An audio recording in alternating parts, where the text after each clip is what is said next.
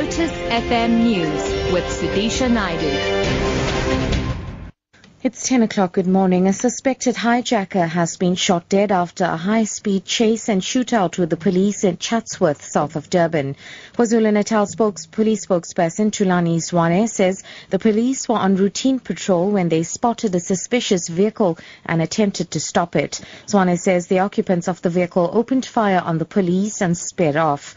The police gave chase and returned fire, fatally wounding one suspect. Zwane says one suspect was arrested and another fled at the scene. This morning, the members from Bayview SAPS were patrolling around their area, trying to prevent or curb the hijacking that are taking place in their area. While they were patrolling, it is alleged that they saw a VW Polo driving in a high speed in the area. And it is alleged that the suspect started shoot towards the members, and the members retaliated. As a result, they shot and killed one suspect, and the second one was uh, arrested. The third suspect managed to run away from the scene after their vehicle crashed.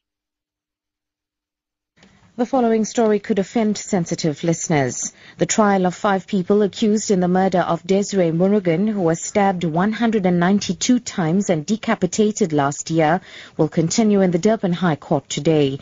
Traditional healer Sponakaliso Mbili, his assistant Vusumuzi Gumede, and three teenagers face charges of murder and conspiracy to murder.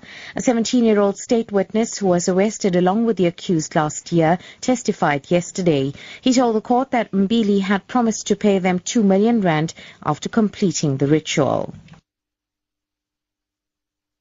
In other news now, the signs of a shutdown of services at Parliament in Cape Town are becoming visible. One of the major restaurants servicing staff and MPs is closed. Support services staff belonging to trade union Nehawu are currently meeting in the old Assembly Chamber building to plan their strategy for today's strike. Mercedes Besent reports.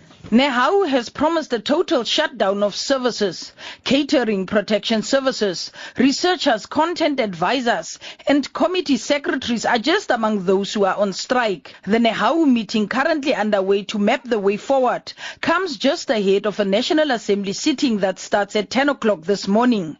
For now, it remains unclear what form the strike would take today. Earlier, Nehawu said it cannot guarantee that committee meetings and our sittings will not be disrupted disrupted. And finally, one of the men suspected of being part of a gang that brutally attacked two couples at Rhodes Park in Kensington is expected to apply for bail at the Johannesburg Magistrates Court today. The 24-year-old man faces charges of murder, rape and attempted murder. During his last appearance earlier this month, the state was yet to verify if the Zimbabwean national is in the country legally. Paul Magobane reports. The 24-year-old suspect is said to have been part of a gang of 12 men who attacked two couples at the Rhodes Park. It's alleged that they accosted the couples, beat the two men before stripping them and tying their hands and feet with their clothes before throwing them in the lake where they drowned. One of the women was raped while the other escaped without any physical harm. The 24-year-old was the first suspect to be arrested at the end of October this year. His lawyer Dumisani Mabunda said they would have all his documents ready as the suspect intended to apply for bail.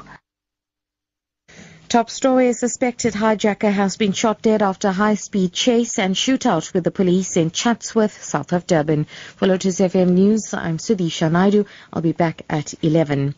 We have funeral announcements. The funeral service of Ramu Supasad of Harry Smith, formerly of Durban, will take place today. The body will lie in state at the Clare Estate Crematorium Hall from 11 to half past 2. Cremations at 3 p.m.